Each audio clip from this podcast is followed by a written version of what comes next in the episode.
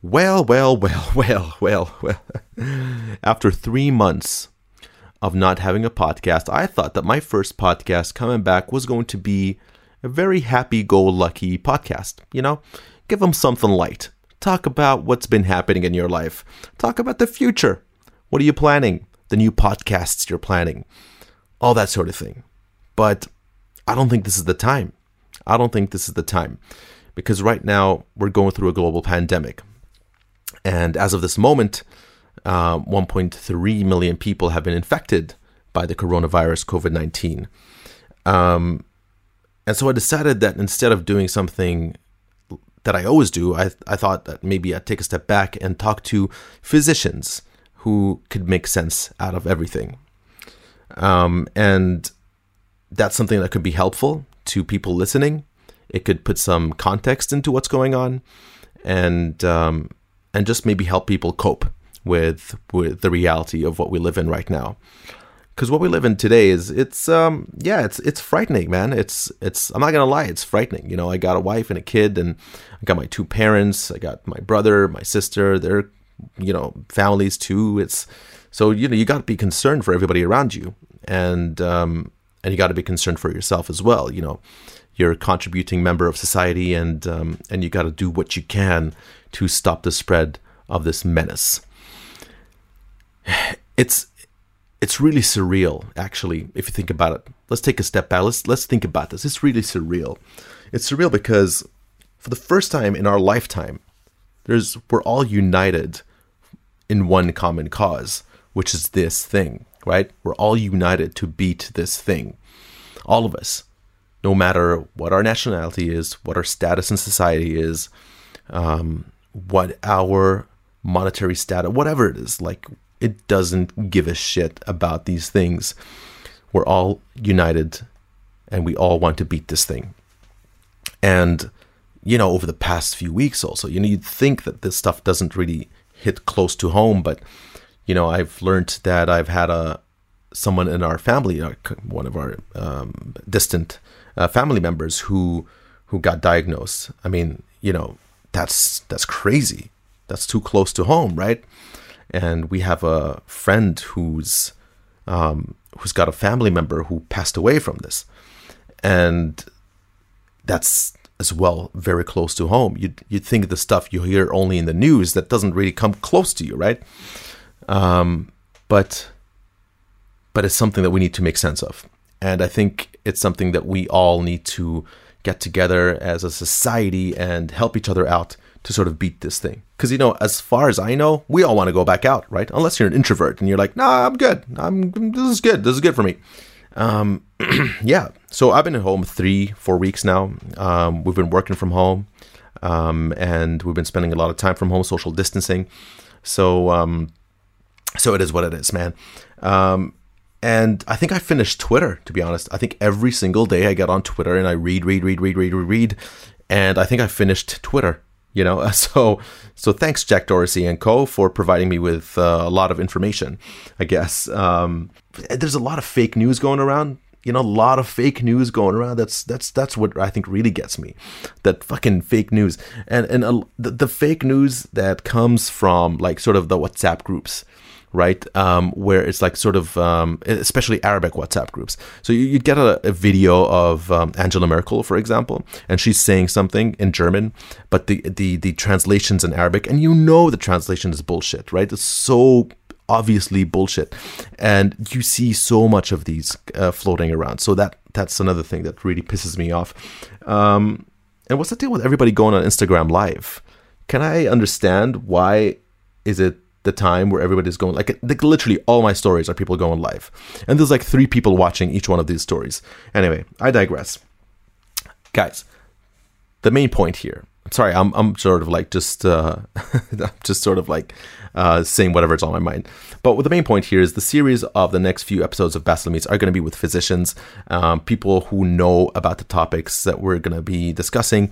And um and just sort of to build some kind of context around what we're going through. So, if you're at home, stay at home, stay safe, um, heed the advice of the authorities, and try not to um, be a hero. You know, um, you're being a hero by staying at home. Let me just give you that. Just you, you staying at home means you're a hero. Um, so anyway, never mind how the audio quality is. I'm recording all of these on Zoom. Um, so sometimes they're low, sometimes they're not. Whatever. I'm trying here. So um, I hope you enjoy this. I hope you get something out of it. And I should be introducing our first guest. Our first guest is Dr. Hassan Masri. He's based in Saskatchewan, Canada. Um, he was gracious enough to give us an hour of his time to talk about um, these concepts that we are now learning every single day, from flattening the curve to what COVID nineteen is, and and uh, what's next, um, how we're going to beat this thing. So um, Dr. Hassan has been on the front lines, and that's what I wanted. I wanted people who have been dealing with this thing, people on the front lines, people who are physicians, and um, you know, I think this conversation was super helpful, super beneficial. So our first episode with Dr. Hassan, um, Basil Meets. Here we go. We're back.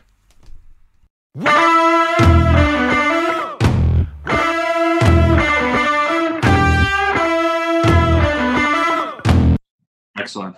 So uh, my name is Hassan Masri, uh, or Hassan Masri. Nice. Uh, um, and uh, I'm actually uh, from a Syrian background uh-huh. Um, and uh, grew up uh, in, in Saudi Arabia and moved to Canada when I was a child and have been in Canada since then.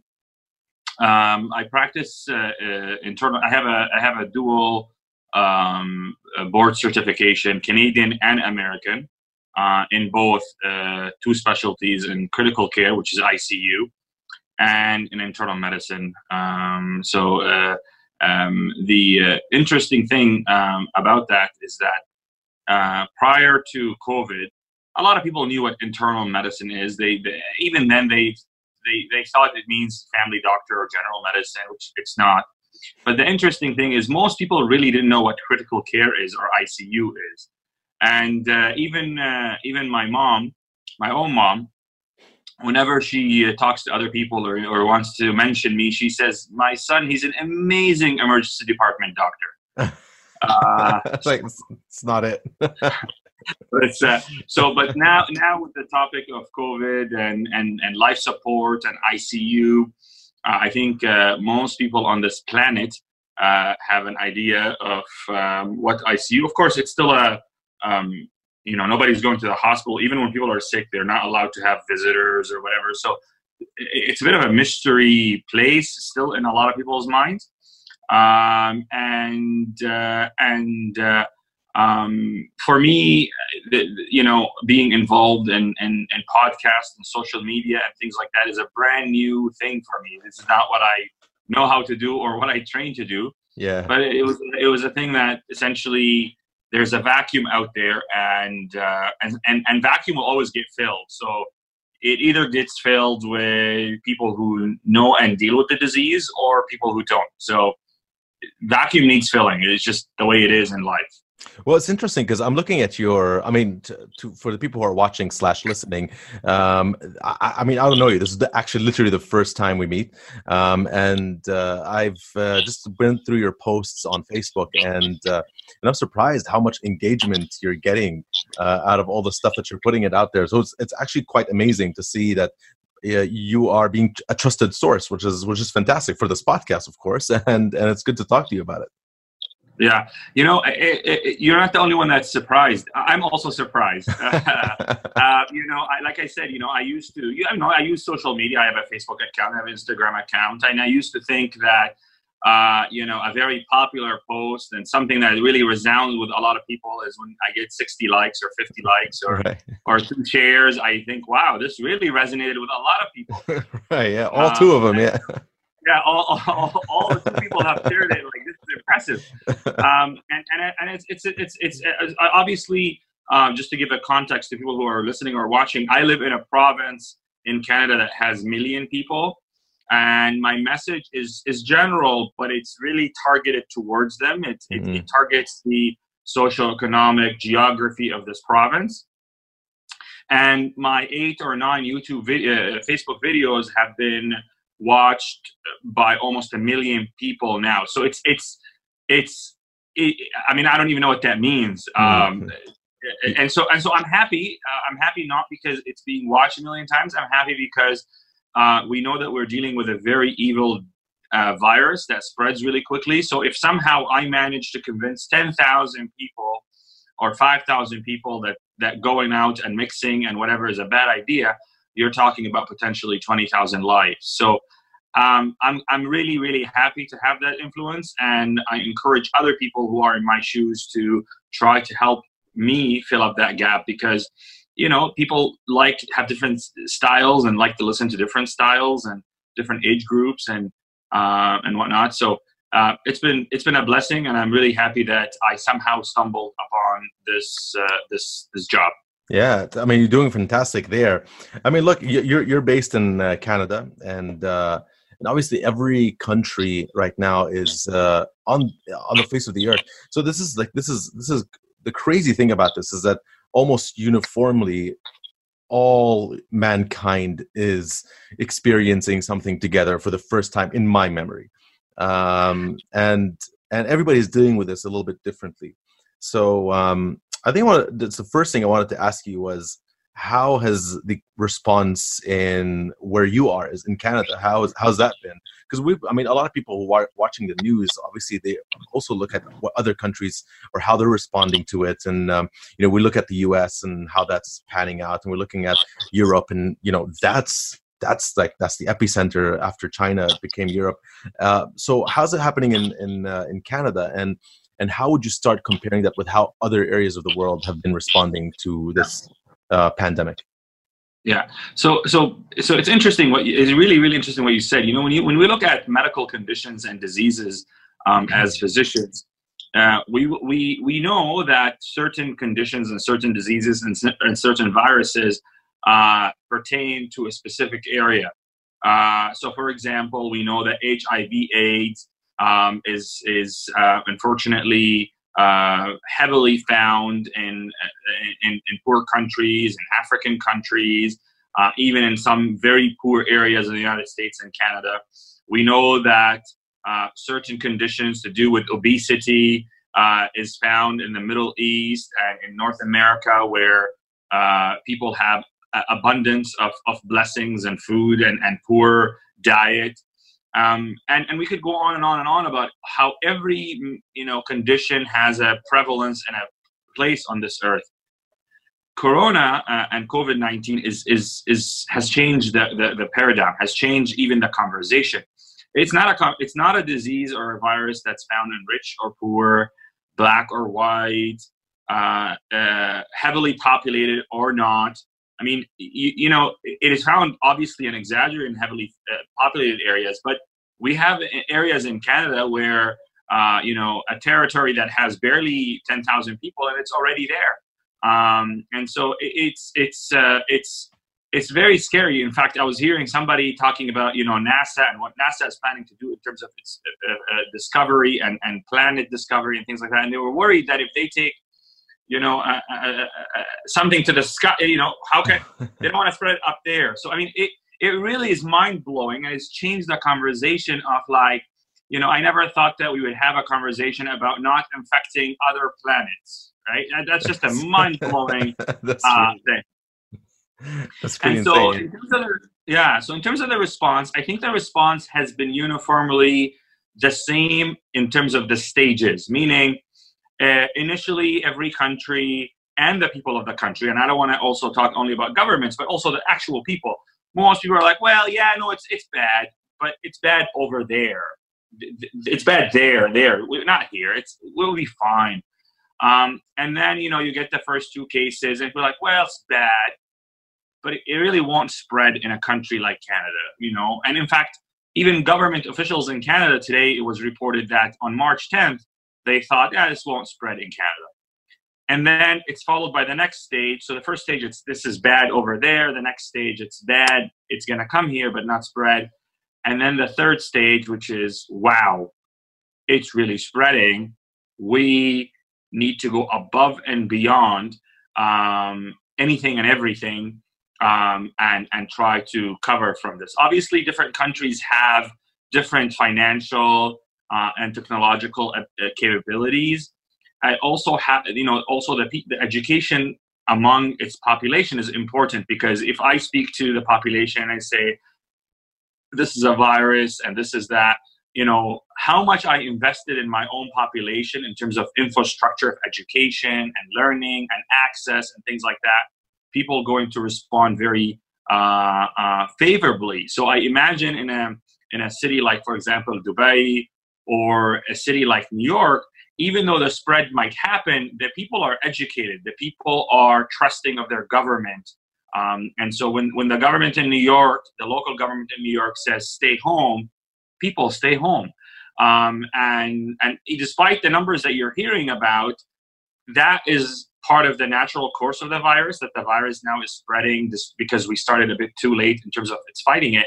But now people are actually doing the right thing and people are staying home. I mean, I'm sure you've seen the pictures of Times Square and other places where yeah. it is empty. And if anybody been to Times Square, Times Square and the word empty, they never come in the same sentence ever. Yeah, that's true. Um, and and, and so and, yeah, yeah, and so and so and I'm sure Dubai is the same. I'm sure all these cities. So I think the response has been um, been it's not it's not going to be a big deal. It's going to be a big deal. Holy crap! It's really a big deal.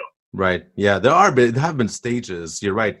I think I remember when it first we first started hearing about it, and um, people would liken it to the flu. You know, like oh, it's just the flu. It's like whatever. You get it. It's fine. And what I found about this virus that's really interesting is that um, it seems like there's no like there, we learn something new about it every single day. You know, and uh, it doesn't seem like a very we're not getting the consistent information. And the reason I say this is because I'm looking at the death rate, and um, and you know they they were saying first uh, pre-existing conditions or older age. But then also you see a lot of healthy younger people getting infected and getting you know dying from it. So what is it? And and, and not just that, but also you see different areas of the world getting really different death rates you know you see italy and you see spain sort of getting hit really hard and then you see new york getting hit really hard but then you know you see other areas of the world but it's it's fine. Like new zealand right now is doing quite well you know they're they're actually talking about easing restrictions um, and letting people out.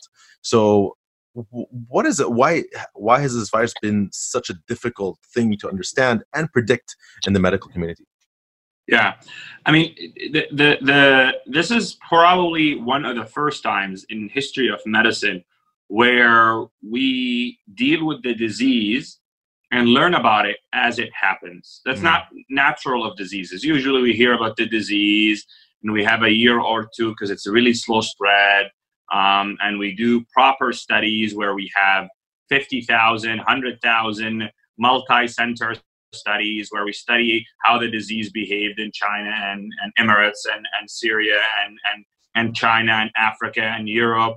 Um, and we, you know, randomize patients to this group and to this group by age group, by this.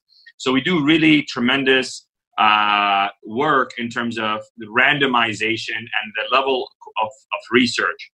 And so then when we actually release our papers and release research papers and release statements, they are really well trusted papers, meaning if we say that it does not affect young people, we mean it because we've seen it in a, in a very proper way of studying this disease. Mm. The difference here is we are, like, for example, I'll give you a, a, a few examples. Donald Trump comes out and says, hey, this drug, I have a really good feeling about it. First of all, that's no way to uh, to, to to to advertise for a drug. We don't you know, imagine me saying to someone, take this drug, I have a good feeling about it. You know, it, it, it, doesn't work like that in medicine. But the thing is, where did he, where did he come up with that? He came up with that from a study in France on 20 patients. And the, and the 20 patients wasn't even patients in, in, in a hospital. It was their blood work in a petri da, da like a, uh, in, in, the, in, the, in the lab.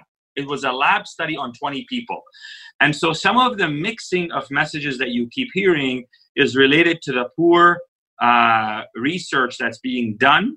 Not because people mean what uh, mean to do poor research. It's just because good research takes time, takes massive numbers, and you have to do it in different countries and different centers, and so to, to get a uniform uh, and average picture. So that's one thing. The other thing is you know, Europe, for example, uh, its levels when it comes to smoking, if you look at the whole world, mm. including the Middle East, uh, um, Europe has a skyrocketing numbers of the number of smokers. I mean, in Canada, in the US, uh, and in the Middle East, smoking is actually going down. So, cigarette smoking is actually going down in all these countries.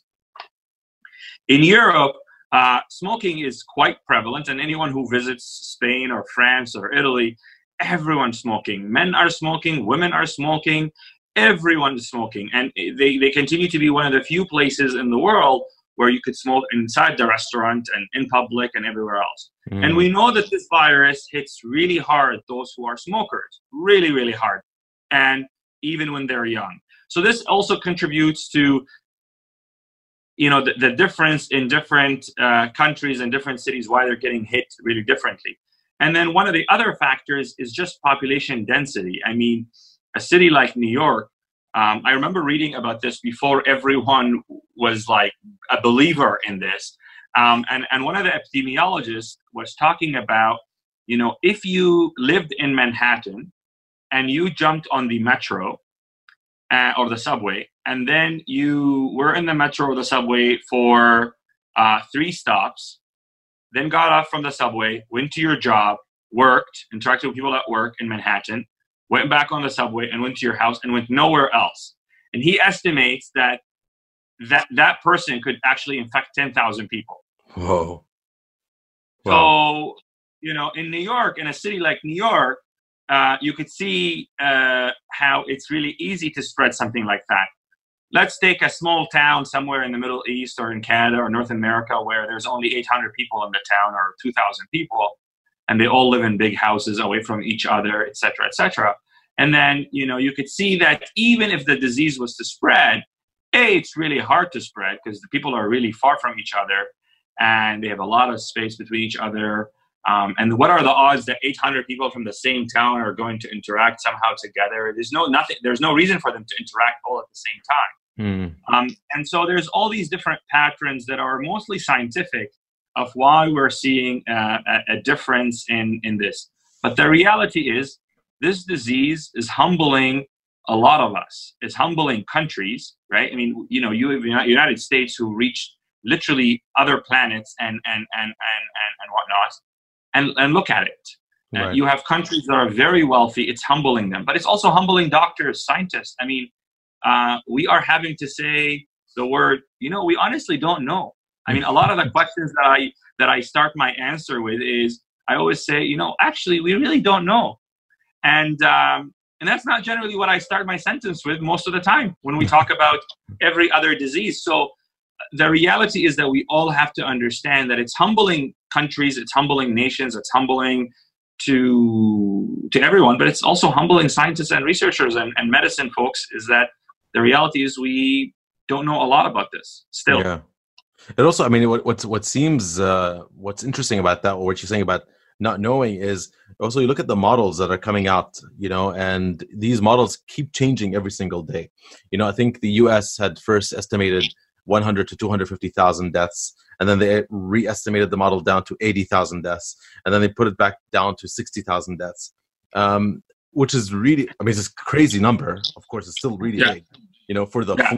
Um, but uh, but it's it's really interesting how these you know as the more we learn the more we we sort of like start estimating a different or different projections um, so what do you think is how do you think this is going to be playing out? You know i mean uh, right we're all still at home like the most of the planet is still holed up in uh, at home. Uh, we're, we're not going to schools we're not going to our jobs the economy has stopped um, and we're all just sort of waiting this thing out.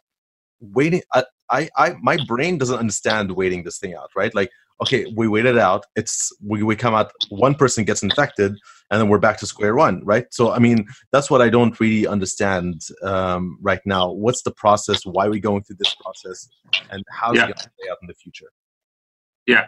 So there's there's few there's few things here that are really important to comment on. So the, the first issue is the modeling is changing quite a bit and it's changing for multiple reasons and it can change positively and negatively also in a very quick fashion Mm. So it's changing because we're learning about the virus quite a bit more.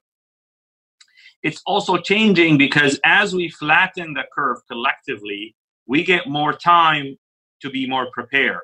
And so if we have more time to be prepared, then instead of having 100,000 deaths, we now had eight or 10 weeks to uh, get protective equipment and to buy ventilators and whatnot. And so now those 40,000 people we could actually save.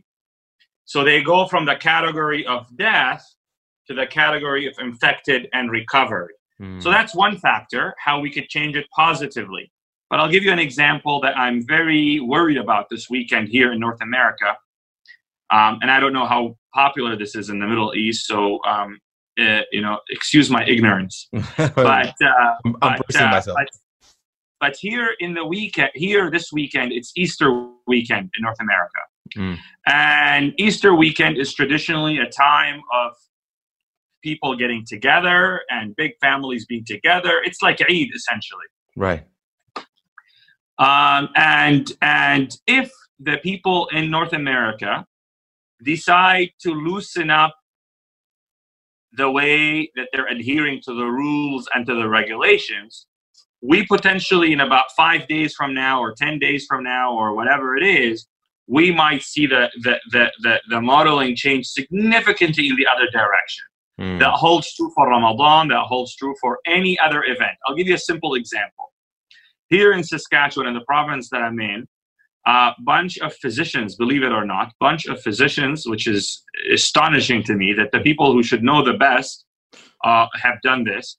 They decided to go and play curling. Curling is a is a sport that's popular in North America. It's you play on a on a hockey rink kind of thing, and it's and uh, and it's group of people on each team, and and then one person infected 22 people and for a while, that was the biggest outbreak that we ever had in the province. Mm. And so, and we actually we were like almost at a speed faster than any province just because of those 220 people.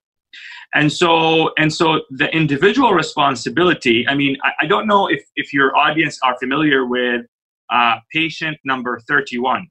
Patient number 31 is a really famous patient in, in South Korea. Obviously, we can't give the names because everything is protected.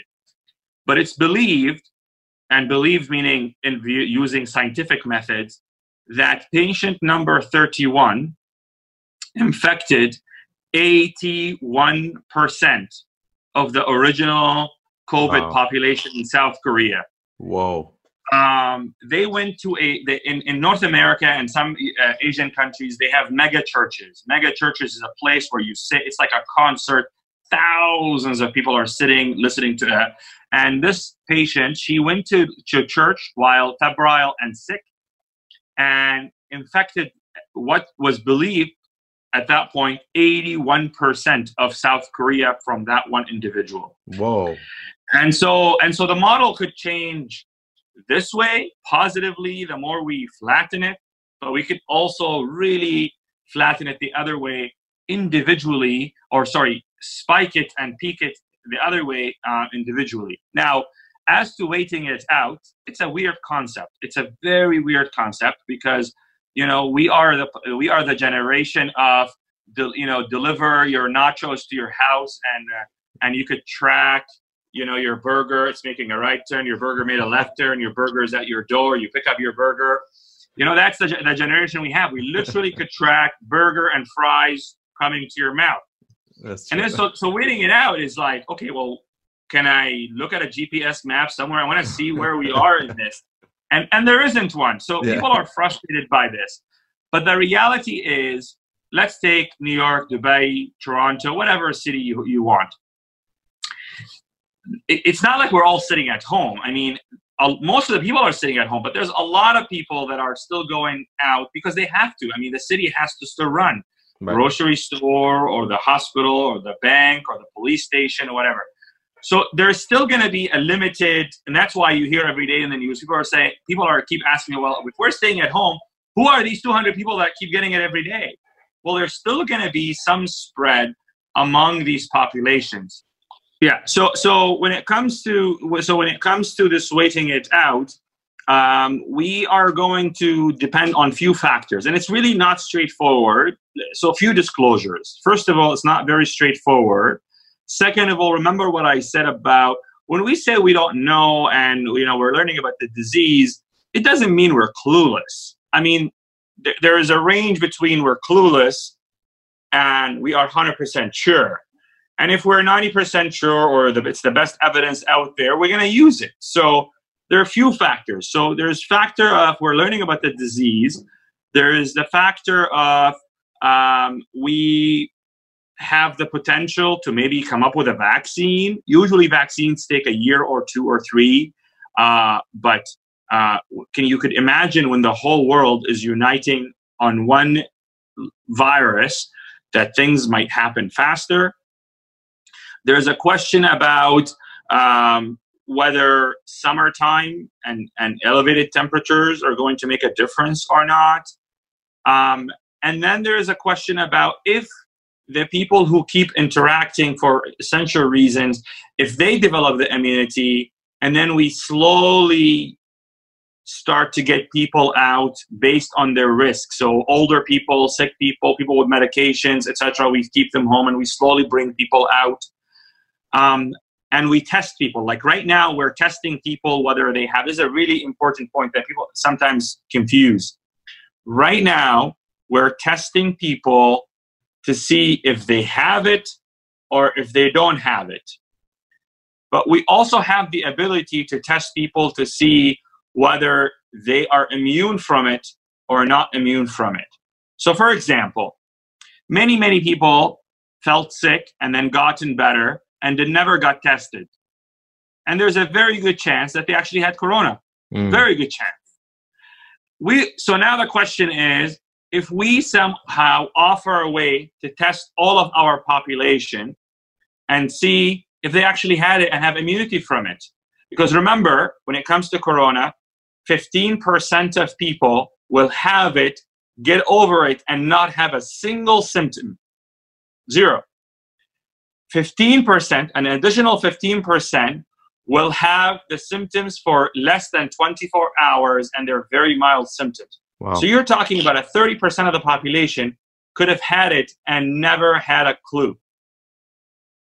And so there's few factors. The factor of testing and not testing to see whether you have it or not, but countries, and I know this is going to happen in North America, countries are working on testing you, and I know for sure the Middle East will will do the same because this is a universal worldwide issue, and all the all the whole world has to have the same approach. Is to test whether you've you're immune from it, and so this way, we may not have to wait until the vaccine is out, but maybe the people who are immune, the people who are healthy, the people, the people, the people could start to slowly come out. That's probably what's going to happen. Mm. In addition to the fact that we hope that the summer temperatures may play a role in decreasing, not killing it, but in decreasing the transmission.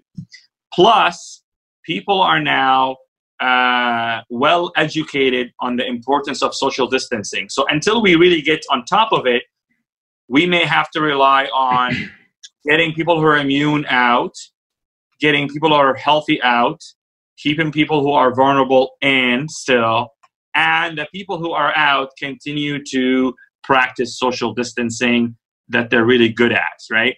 I mean, honestly, when we started doing this, I'm like, you know, I'm, I'm Arabic, and I know Bassett, you could relate to this. I mean, we're all about the hugs and the kisses and the handshakes. I mean, I mean, that's that's what we do.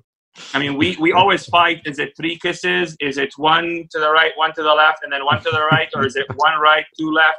Right? I mean, you know, we're we're very warm people, and, right. and, and and and people in Spain and Italy are very warm people. So people have learned now the importance of social distancing, and and until this is completely resolved, there is going to be some creativity in how to ease up the restrictions. Uh, plus, in addition to that, uh, we as nations would have built so many more ICUs and hospitals and ventilators that even when people get sick, we will be able to treat them. The problem is not the virus itself, although that's a problem for sure, because definitely not like the flu. It kills way more people than the flu. But it also is a problem in the sense that we don't have enough beds and ventilators and whatnot to deal with it. So, I mean, if we start, you know, you're you're mentioning that about thirty percent estimated um, have may have gotten it and not had a clue that they had it. In fact, I think I read something. It was Iceland or I'm not sure which country it was that tested their entire population and out of everybody who had coronavirus 50% didn't have any symptoms and had no idea they had it so is is it a possibility that you know we're looking today we're looking at 1.3 million infections worldwide so is it possible that we have actually more than that like millions more than that already have the virus. And and if that's the case then does that make the virus less threatening? You know uh, which means like oh we misunderstood this. It's actually the death rate is so much smaller and so the icu rate is so much smaller. I mean am i understanding this the correct way? It, I, I could tell you for sure that the number of people who have coronavirus is extremely higher than 1.3 million. Extremely hmm. higher. I mean it's not it, it probably um, a, close to 50 million or 100 million people who already have coronavirus. Whoa. easily. Whoa. easily. Um, now the only reason the only reason we say 1.3 is because the 1.3 are the people that we've actually tested. Right. So it so so let me put it this way. The number of people uh, who who have it has nothing to do with the number of people that we say he have it because I, I just don't have any evidence that you have it. Right. I just don't know that you have it. So I have to say you, you know, that that's all I know. And so in a way, uh, you know, that's a positive thing and a bad thing because yes, you're right. Actually, the mortality rate is a lot lower because the number of people who truly have it is way higher. That's mm. a good thing. That's how the, that's a positive spin. The negative spin on this is that because that means it's so much higher, we that means it's really fast spreading, and that means places, for example, like uh, nursing homes or retirement homes or things like that that have a lot of people. That's really worry, worrying because that means if it gets to them, like for example in Toronto, there is a retirement home that has you know the older folks, and it spread to that, and people are dying every single day. Wow. Three, four, five, three, four, five, and so it's good, mean, meaning that actually mortality rate is probably a lot lower. The ICU admission is probably a lot lower, but it also is is threatening in the sense that that means it's spreading really really fast. You're right. I don't think it's Iceland because I don't think they would have had the ability to test older people just yet.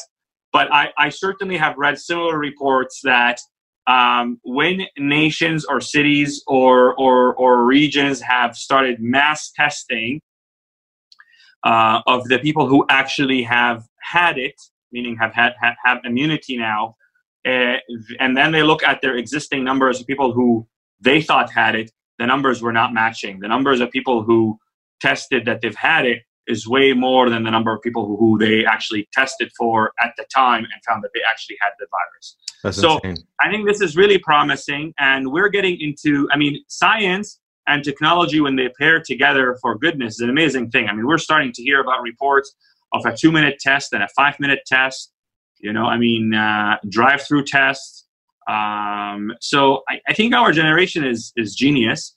And just like we were able to track uh, fries and burger, um, I think we very quickly will have, you know, in your neighborhood, you'll get in your car, swap, swap, swap, pull up to the second window, and the screen says positive immunity okay? And then you you know you have something on your iphone or whatever or it says no no immunity go home stay home please. Repeat test in 10 days. Some you know we're to see creativity at its finest right uh, we usually have creativity because we want to be more convenient and luxurious and exciting imagine when creativity has to be because we want to live like we just right. want to stay alive that's crazy. so i mean creativity is going to be you're going to see things you never imagined is possible. So I have a couple of questions. Um, I, am looking at the time here. I know we we're kind of going over here for you. I, it's just because you're the doctor. I mean, I'm I'm just chilling in my house, so I'm not. I got nothing. but uh, no but a couple of things. So one is I was reading today actually on Bloomberg that um, some people who were positive recovered um, are starting to test uh, positive again. and um, you know, I mean, it's a very small study. It was, I think, a study on 50 people. So I don't know how accurate that is, but I don't know if this is media sensationalism or there's some truth to it. Do, do you uh, do you know anything about that? Yeah. So so that, that's a really really good point, and that's becoming now the most common question that I get asked. So I'm going to tell you um, uh, uh, two two points when it comes to this answer. So the first thing is let's forget about COVID for a minute, even though it's really hard to forget about COVID for even a minute. But let's think of something like hepatitis B. Okay. So hepatitis B, you go ahead and you give someone a vaccination for hepatitis B, and they will develop immunity for life. Okay. So most people, once you give them that vaccine, they the body recognizes the vaccine and says, "Oh, this is this is something I need to develop an immunity towards," and it develops immunity. Very small percentage of people. I mean, I'm talking tiny, tiny percentage of people the body will make some immunity towards the hepatitis, but it's not a lifelong one. For some reason, a small percentage of people could develop immunity for two to three years and then they have to be revaccinated. I'm actually one of them. Mm. Being in the hospital, I have to protect myself from hepatitis B. So every two to three years, my body says, okay, I've made enough. You got to get the vaccine again, which is very annoying. But most of the population, like somewhere in the in the order of 99.9 99% is not like me and could make the it could make immunity for life. Mm. Now let's go back to COVID. Most people will develop immunity and will they'll develop immunity to that specific virus, assuming the virus does not mutate and become a different guy for life. Mm-hmm. Now, the the, re, the news reports that actually been reported about two people in in, in, in, in I think in Korea and somebody in Peru and whatnot actually is not even that. It's not, it's not that they didn't make immunity. They are using different testing that the conclusion out of that testing actually cannot be made accurately. Mm-hmm. So those media reports for now are inaccurate for us as scientists and, and, and physicians. And we do not know of an actual confirmed case yet where people got it, proper testing was done, and immunity was not obtained.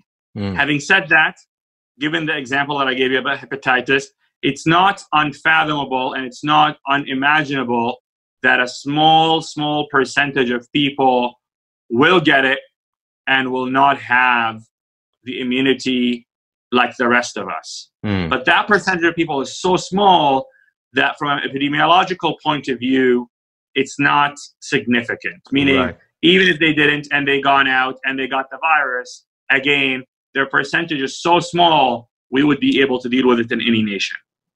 So uh, I'm I'm looking at uh, obviously uh, you were saying how a lot of people became so aware and educated about uh, not just staying at home and social distancing, but also about the viruses and about um, you know just medicine in general you know everybody's just reading about this because you know it's affecting everyone. So i'm one of those people and uh, i started reading about you know just the history of what happened in history that was similar to this.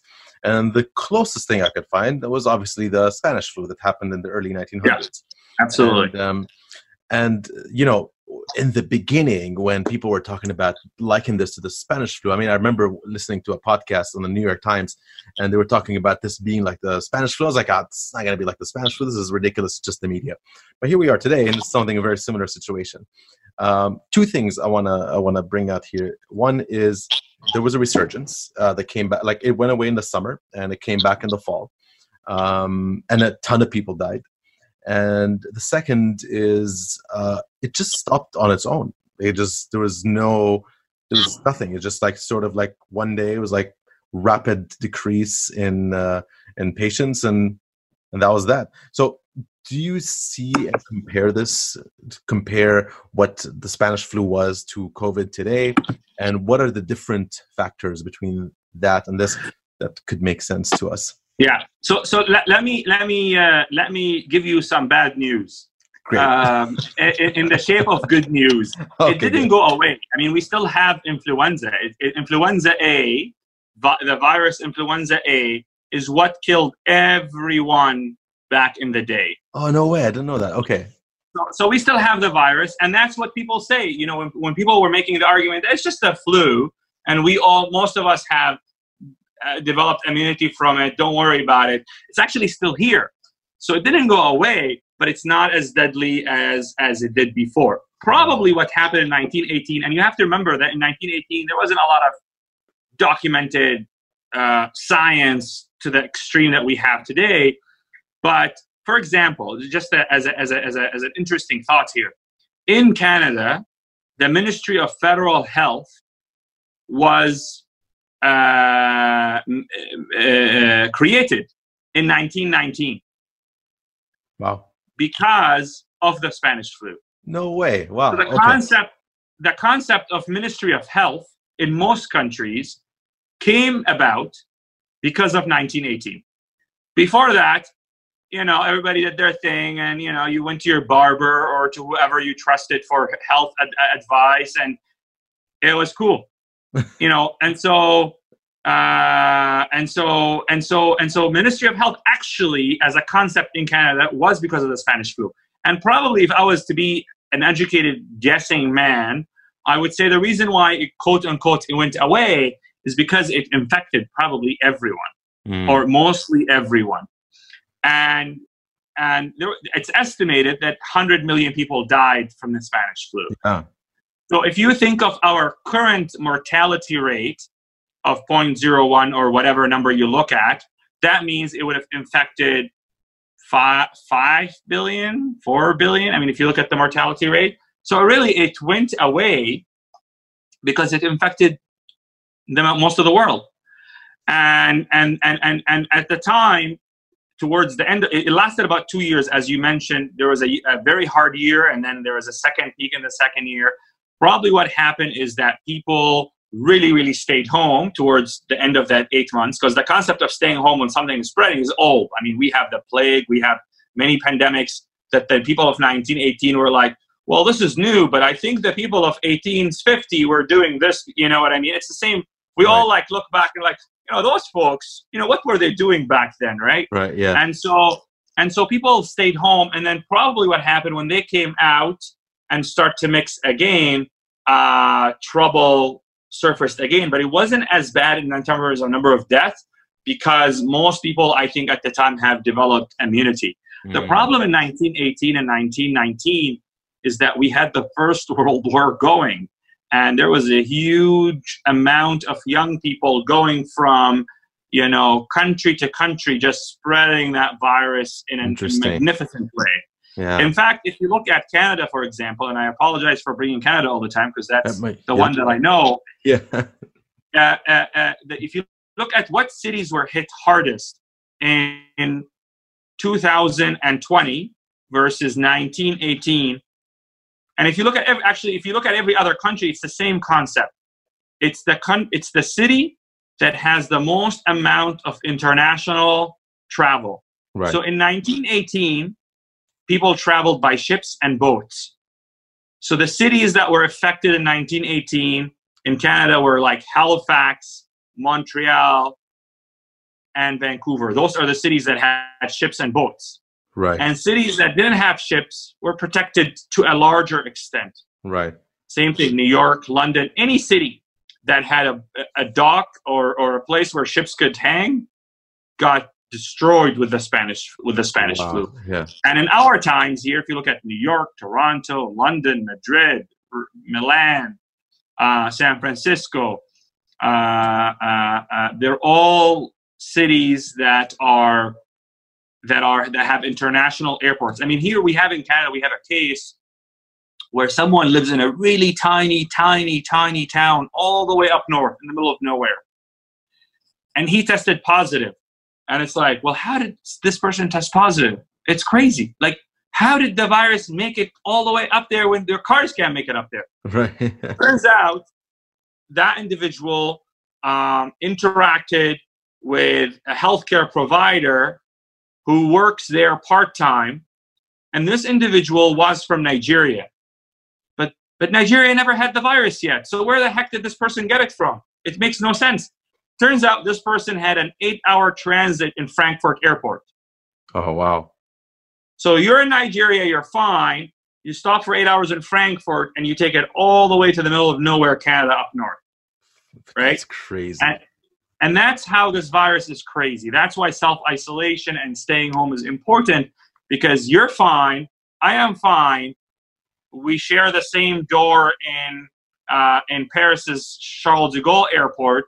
I open the door, you open the door after me, you touch your face because it's itching, and it's done.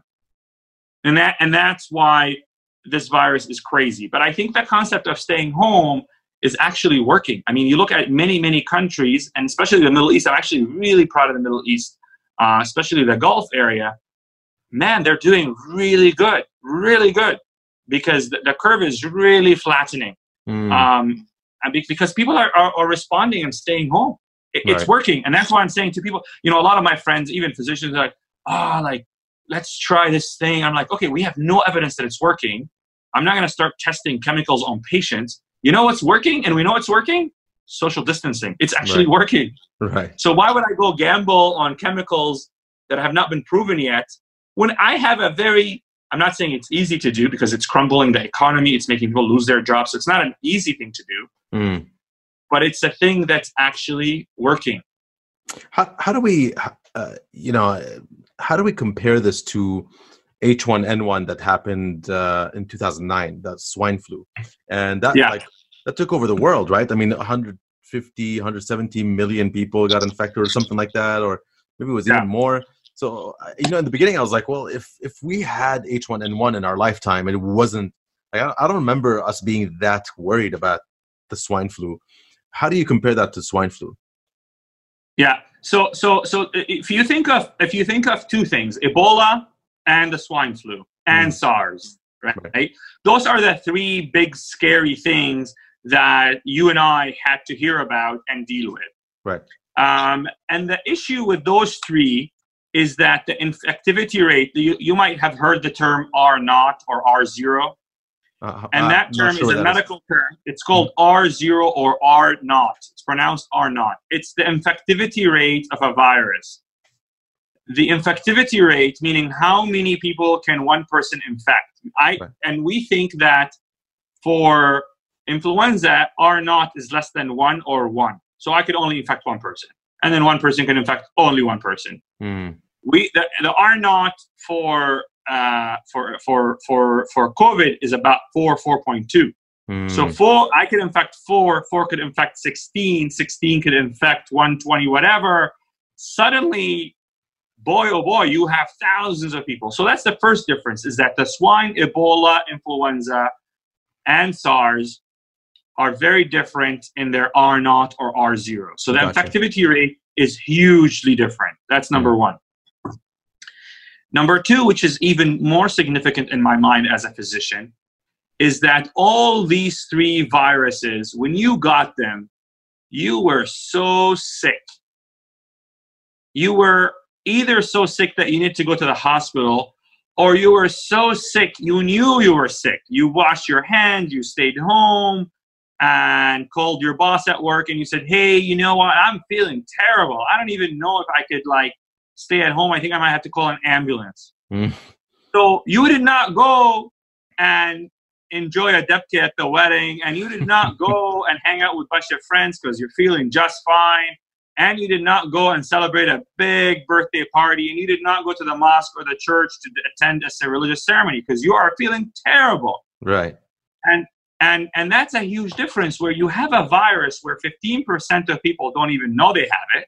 15% of people will think they think they're a little off, but they're like, oh, you know, they feel off in the morning, and then by like 2 p.m. they're like, oh, I guess I was just I didn't sleep right. The AC was too much in my face. You know, maybe that's what was going on. Maybe it's allergies, right? It's gone. So you have 20, 30% of people who may not even know they have it or they think something's off. So the potential to spread is massive. There's no comparison. You know, when you had the Ebola, I mean, you had diarrhea and you were so sick. No one wanted to be around you and you did not want to be around anyone. So when you put those two things together, mm. the R naught of four and the fact that you have no idea that you could infect four and the four could infect the 16 and the 16 could infect the 128 you are in trouble mm. that's why this one is extremely different interesting interesting So it's really the infectious rate. That's that's what's uh, that's what's really dangerous about COVID nineteen. Really, I mean, if you boil it down to what it is, it's this infectious rate is is insanely high. It, and and the fact that you don't know that you have it, hmm. right? I mean, it, it's right. it's the worst combo. You're giving it to everyone, and because wow. you don't know, and you could give it to everyone in abundance. Wow, wow, that's you know it's crazy. It's and it's scary at the same time because we've never faced something like this before, you know, and that's something that's uh, really really gets me to think about it more often than anything else. Is the fact that everyone, not everyone, but a lot of people experience it differently. You know, um, I mean, just a couple of days ago, we learned uh, of uh, a friend of ours' father who passed away from it, and uh, and it's just insane because you never think how close it is. It hits home.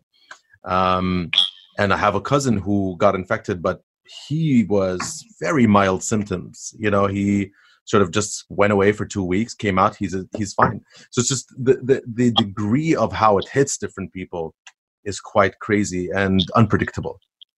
Yeah, and and and and I think that what what is unfortunate about this virus is a lot of us feel that. Like, I'll give you an example. I'm part of. Uh, as most of us are part of all these WhatsApp groups, and uh, and now WhatsApp and Zoom and Skype and whatnot is even being used more and more.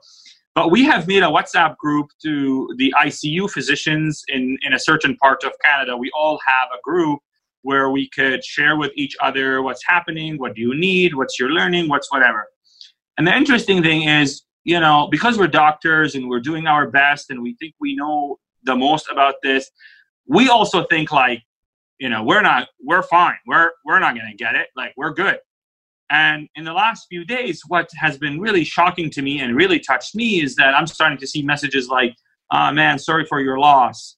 Uh, you know, so someone lost a relative in the group. And then we, you know, we start to see like, oh man, I, you know, I've been told by authorities that I need to stay home because now I'm infected. Wow. Right? So you're right. It's not really sparing anyone. I mean, I, we all know of, uh, of I can't remember his first name, but Cuomo, the uh, the the CNN uh, uh, yeah. newscaster, right? Right. Yeah. Yeah. Uh, and, Chris Cuomo. and Chris Cuomo and Chris Cuomo is the CNN reporter or CNN uh, uh, um, guy, and his brother is the governor. Right. And uh, and the governor of New York, and and you know Chris Cuomo was sitting in his, base, his basement. He visibly looks unwell. You could tell as a physician, I could tell that he has a fever and that he's sweaty and hot um, and you know his brother is the governor, so he's really not sparing anyone.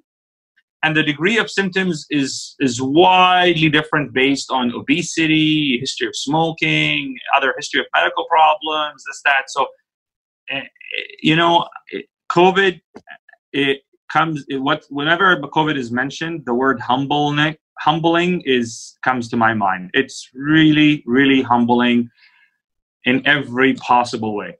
Well, look, I, mean, uh, like I said, I don't want to take too much of your time, but I have one final question, and you mentioned it actually.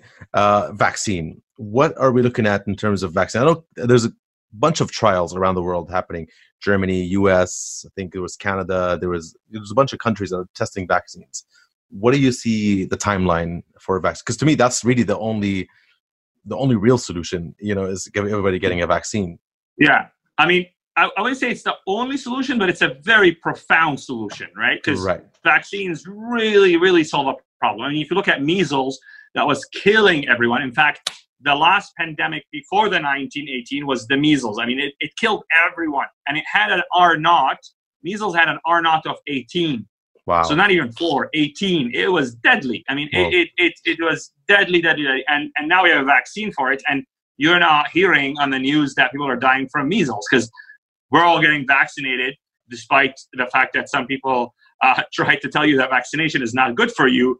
They don't understand history and they don't understand R naught. R naught of 18, you could wipe a country, an entire country out in a month with an R of 18. Wow. Um, and so, and so the vaccine vaccines are actually tremendous. And the problem is when people talk out of their, you know, out of no knowledge, oh, vaccines are bad and you know this, that, it's linked to this, it's linked to that they haven't when they, they don't actually know the science of, of okay well what happened we did not have a vaccine look what's happening right now what's happening to us with COVID without a vaccine? Can you imagine if we had a vaccine? All of us go to our family doctor tomorrow morning, get a vaccination.